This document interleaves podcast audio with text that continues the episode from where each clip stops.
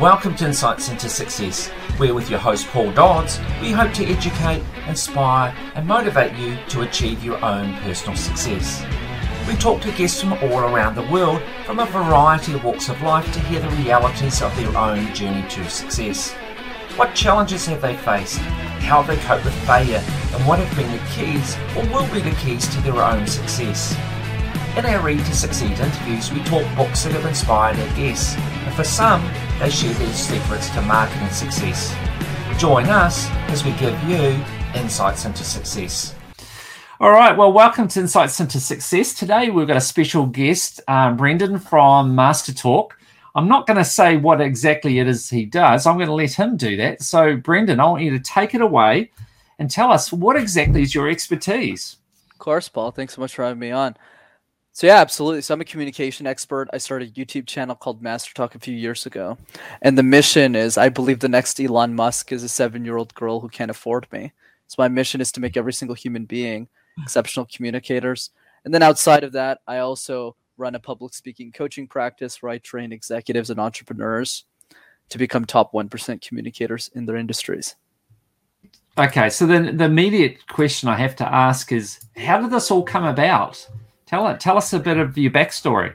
Yeah, for sure, man. So when I was in university, I used to do these things called case competitions. Think of it like professional sports, but for nerds. So while other guys my age were playing rugby or cricket or footy or some other sport, I wasn't really one of those types of guys. What I did instead is I did presentations competitively. So between the ages of 19 and 22, I probably presented a few hundred times. And I also coached 50 to 100 students on how to speak really well and I never meant to like start a YouTube channel or build a business. The goal was really to work as a consultant or in a nice corporate job, which is what I did for a few years at IBM. But before I started working there, I had the idea for Master Talk because I realized a lot of the stuff that I was coaching students on wasn't available for free in the market because a lot of the advice you hear in the free category is oh paul you should jump up and down and speak. You should uh, hmm. be yourself. And i said this generalization isn't going to help anyone. So i started making videos and then it turned into what it is today. So what was it that you enjoyed about doing these presentations? Because like you kind of hinted at you know most people you know would be out maybe playing sports and doing stuff like that and you're doing presentations. So so what was it that really resonated with you that compelled you to want to do that yeah, absolutely. So, to be honest, it was really out of obligation. So, the, the reason why most of us compete in case competitions, even if that's an optional activity in university, is because people who do cases tend to get the best jobs out of corporate. So, I'll give you some context to help us understand this better. One of the biggest comp actually the world's most prestigious case competition is in New Zealand. It's called Champions Trophy and it's hosted in Auckland and all the best universities across the world pre-COVID, of course, would fly out to New Zealand to, to compete in champions. And, and, the reason we did these competitions was because a lot of the top executives from across the world would be judges and sponsor these competitions so they could pick the best students and recruit them into their companies before anyone else. Think of it like talent spotting in sports but right. in, in the business world. So one of the cases that was done at Champions Trophy a few years ago in New Zealand was Uber. But Uber, it wasn't just some teacher sitting there in the judging panel. You had most of the C-suite executives at Uber sitting down there and picking out the best students to give job offers to. So that was the reason why we did them. It just turned into an obsession later on. so the thing I wonder about though is like the average person really wouldn't feel that that's an area that they particularly need to worry about. You know, the average person going, you know, maybe going to university, maybe not. They come out into the workplace, kind of don't really feel like they need to worry about upskilling themselves on their public speaking. So, what would you say to people like that? Yeah, I would say that if your goal is to be a high achiever, you want to be an executive at a company, a CEO, a president, a thought leader, a speaker, or really achieve excellence in any area of life, I would I always argue that even if you're a good communicator, being exceptional is the only way forward. And the reason is because at the top of any career of any field, most of that job is people management. If you're the CEO of a company, you're not really doing much uh, deliverables you're right. coaching other people you're teaching other people if you're a top speaker like tony robbins you're speaking, you're engaging, you're sharing ideas. So even if you're an above average communicator, I always argue that you get promoted on EQ, you get clients on EQ, emotional intelligence, and you move forward, you build a network, you build relationships through EQ. So that's what I would say is I would argue that communication is the most valuable tool out of any skill set that you could ever develop in your life. And Warren Buffett seems to agree as well.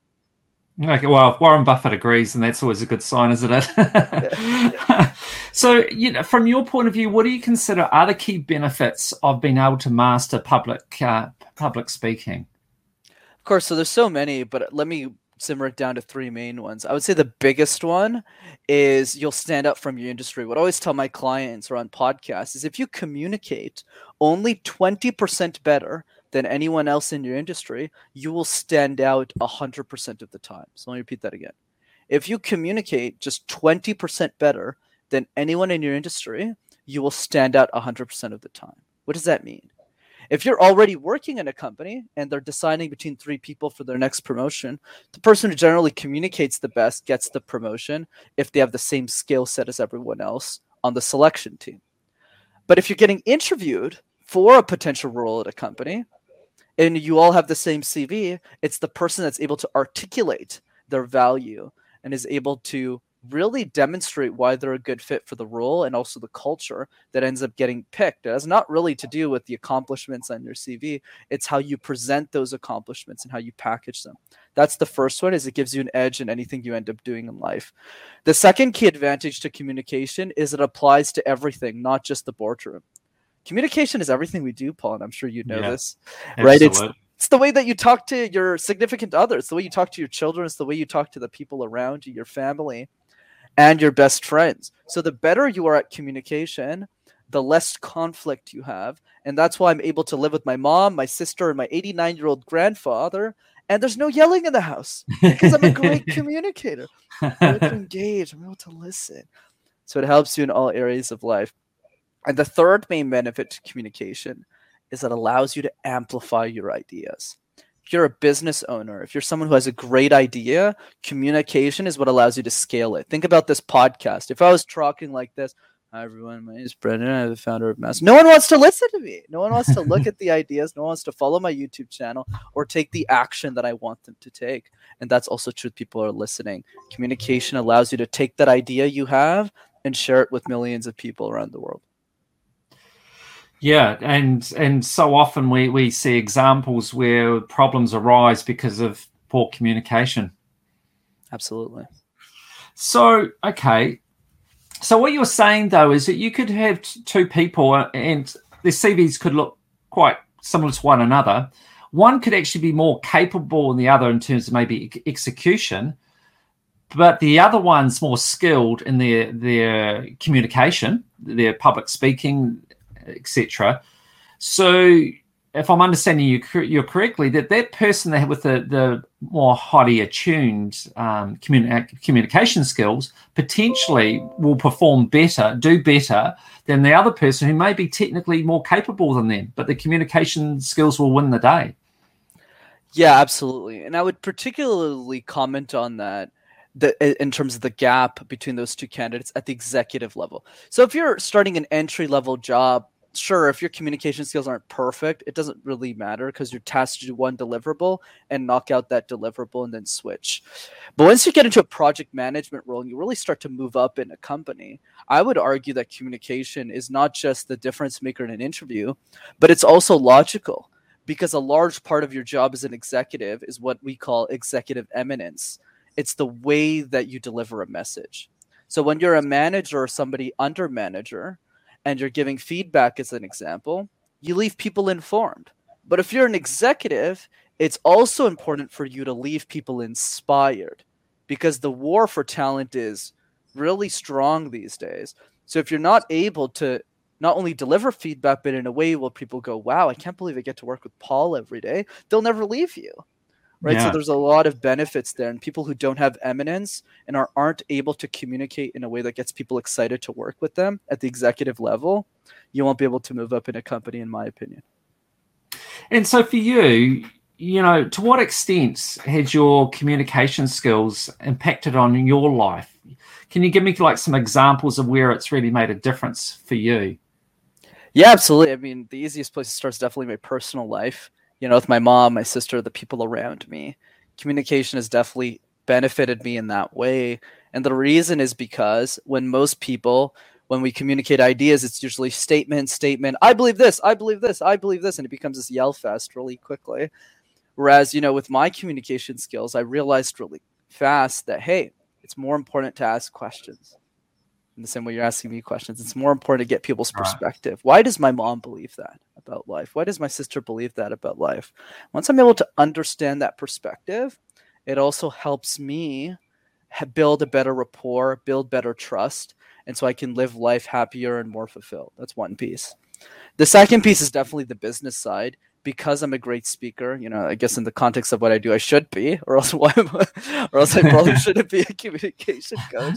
yeah. Right but but it's also in the context of of business as well when i run free trainings to as a lead generation tool when i'm presenting videos on youtube when i'm showing up on a podcast or and more importantly at, at the end of a, of a sales process when i'm on a call with a potential client and i'm walking them through what we do in our process if i'm not able to answer their questions and i don't sound confident i don't have that certainty in what we have what we offer and the results that we bring I won't make much money and I probably have to go back to corporate, right? So that's the, that's the second benefit I see. And and then probably the third one outside of personal life and business is really just leisure. You know, I think when you're a great communicator, it also allows you to meet new people, to engage in new ways, and allows you to get out of your comfort zone and try new exciting things that you wouldn't otherwise without the right communication skills. So, do you think that having strong communication skills that that's a key um, benefit that enables you to be better in terms of sales? Because you're talking before about, you know, when you're working with people, talking to people about potentially um, agreeing on on a contract for whatever that may be. Do you think that because you have uh, have attuned your communication skills that that better enables you to communicate and to negotiate and ultimately to sell to clients potential clients absolutely and i can demonstrate that right now so let's say paul was trying to look for a communication coach and he's going through two vendors both vendors are just as good at delivering the service as the other and this is how both of the vendors interact in the call so let's go with vendor number one so okay. vendor number one sounds something like this Hi, Paul. Um, hope you're doing well. Um, so yeah, let's get started. And yeah, let's get started. If you have any questions, uh, let me know. So that's vendor one. Vendor two. Yeah. Hey, Paul, how's it going? I hope you're having a wonderful day. Would love to walk you through our process, but first, let me ask you a couple questions. I'd love to hear more about what why is communication coaching something you want to invest in? You know, you're clearly someone who's already really accomplished. So would love to hear more. So notice the energy is very different between those two people. And especially in my business, a lot of the decision making is very emotional, right? That's just one example of many. We could also do the same thing in a job interview, right? Candidate one, hi, my name is Brendan, and blah, blah, blah. Candidate two, hi, my name is Brendan Kumar. So if there's anything that you take away from this interview is I help others achieve rocket ship level success. It's just the energy and how we show up makes all of the difference in the world and helps you stand out and win the deal or get the job that you want. But you know, in the examples that you just gave me, it, it was relatively subtle though. Like you weren't over the top with it. Your tonality changed, but it was at what I'd describe as a sincere level. Because what you see with some people is they will be over exuberant, you know, and, and it just becomes a bit much, and actually have the detrimental detrimental impact. You know, you sort of go, "Oh, that's not sincere. That's not right." But what you did was you kept it at a level which to me sounded sincere and also too you're asking questions absolutely i, would say the big two differences and great great uh, point out their great observation the difference is really mirroring in energy because what sounds sincere to one person doesn't sound sincere to another and that's really the nuance to somebody right. like you paul you're a bit more introverted a bit more shy. So I need to yeah. change my energy when I'm speaking to you when I sound like this. But that's not my natural state. My natural state is more like this whenever I'm talking to people. So if the if the person on the other side of the call is more extroverted like me, I bring up my energy level so I Right. adapt to you, whereas most communicators aren't able to do that. So, so I guess then, based on that, one of the skills that you've developed is to be able to very quickly assess who you're communicating with, and therefore um, communicate in a manner that would be consistent for the type of personality that you're you're talking to.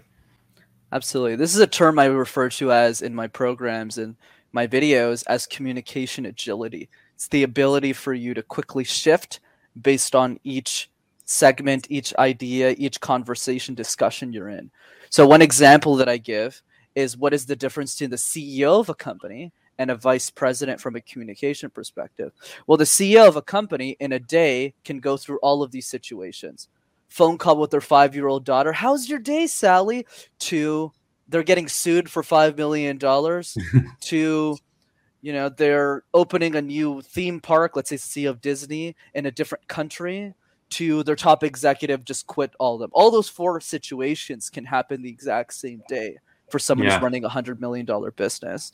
And what the ceo has to be able to do is not let the emotion of their previous situation start to overwhelm them in future situations that they're having in the same day at work And how how would you train someone to do that? Because that's quite a challenge. It's hard to to you know prevent an event permeating throughout the day and impacting on, on your state of mind and, and how you're you know projecting yourself.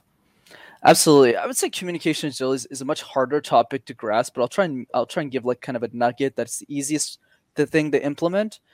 So I would say for for communication agility, the key piece is predicting what are the five situations at work or in your life that are bound to happen and how can you react better emotionally? So what i do with with individual people can implement this right now as i'm talking is write down five situations in your life where you feel the most stressed from a communication perspective. Is it when you guest on a podcast? Ooh i wonder what paul's going to ask me. Is it when you pitch a service to a company? Is it when you're doing one on one feedback meetings with people that you manage? For all of us, those situations are different and rank them in, in level of stress and then start with the most stressful one and go, why do I show up in that way? And start asking yourself questions. It's easier to do this with like friends and family.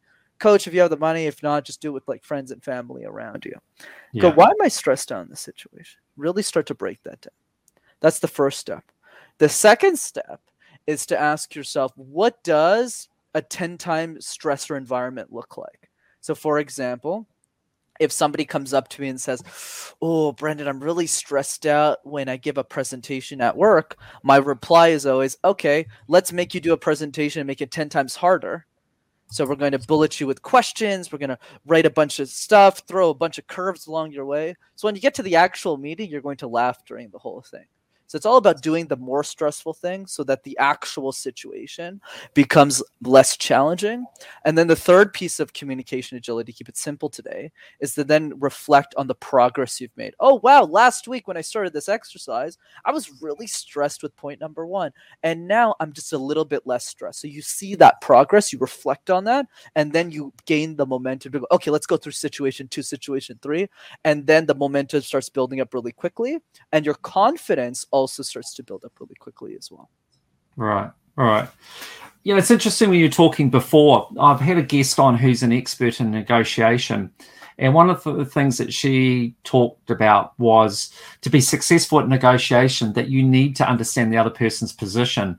That often what happens is that, you know, you have two parties come in and they kind of at loggerheads, and one's trying to obviously get the better on the other one and so forth. Whereas her approach is to actually sort of pull it all back and understand the other person's position, to talk to them, ask them questions, and by doing that, you know, in her opinion, you are able to achieve a better result for everybody. And I guess ju- just listening to you, kind of that really resonated with me and what, what you're saying, really, too. You know, the importance of actually asking questions to understand other people's positions rather than meeting them with a confrontational type approach. Completely agreed with you. I, I find questions are, are really the key to life because what questions allow us to do, similar to what your other guest mentioned, and, and he or she is absolutely right on that, is is the idea of the more questions you ask, the more information you have, and the more information you have, the better you can message back what you want back to them. Right. So if you're on a sales call and all you're doing is talking about your products and services, that person will always lose to the other individual who walks in and says, Paul, tell me more about you. What what does your business like? Where do you want to go? And then uses the exact answers you're delivering back at you. Right. So for you, uh, what would you describe as the biggest mistakes that you see that people typically make with their communication, whether whether it be in um, in personal scenarios or in business scenarios? Yeah, to keep things simple, I would say the most common one is the ability to practice public speaking. This is how most people practice, Paul. They go through a presentation and they just ramble through the whole thing. And then they ramble through the whole thing top to bottom. And they just do that over and over again. And then they're super stressed because like every time i practice it takes me 30 minutes. And then I, my presentations tomorrow i only get to practice five times. I can't make it. I'm stressed. And then they have a bad mindset whenever they jump in.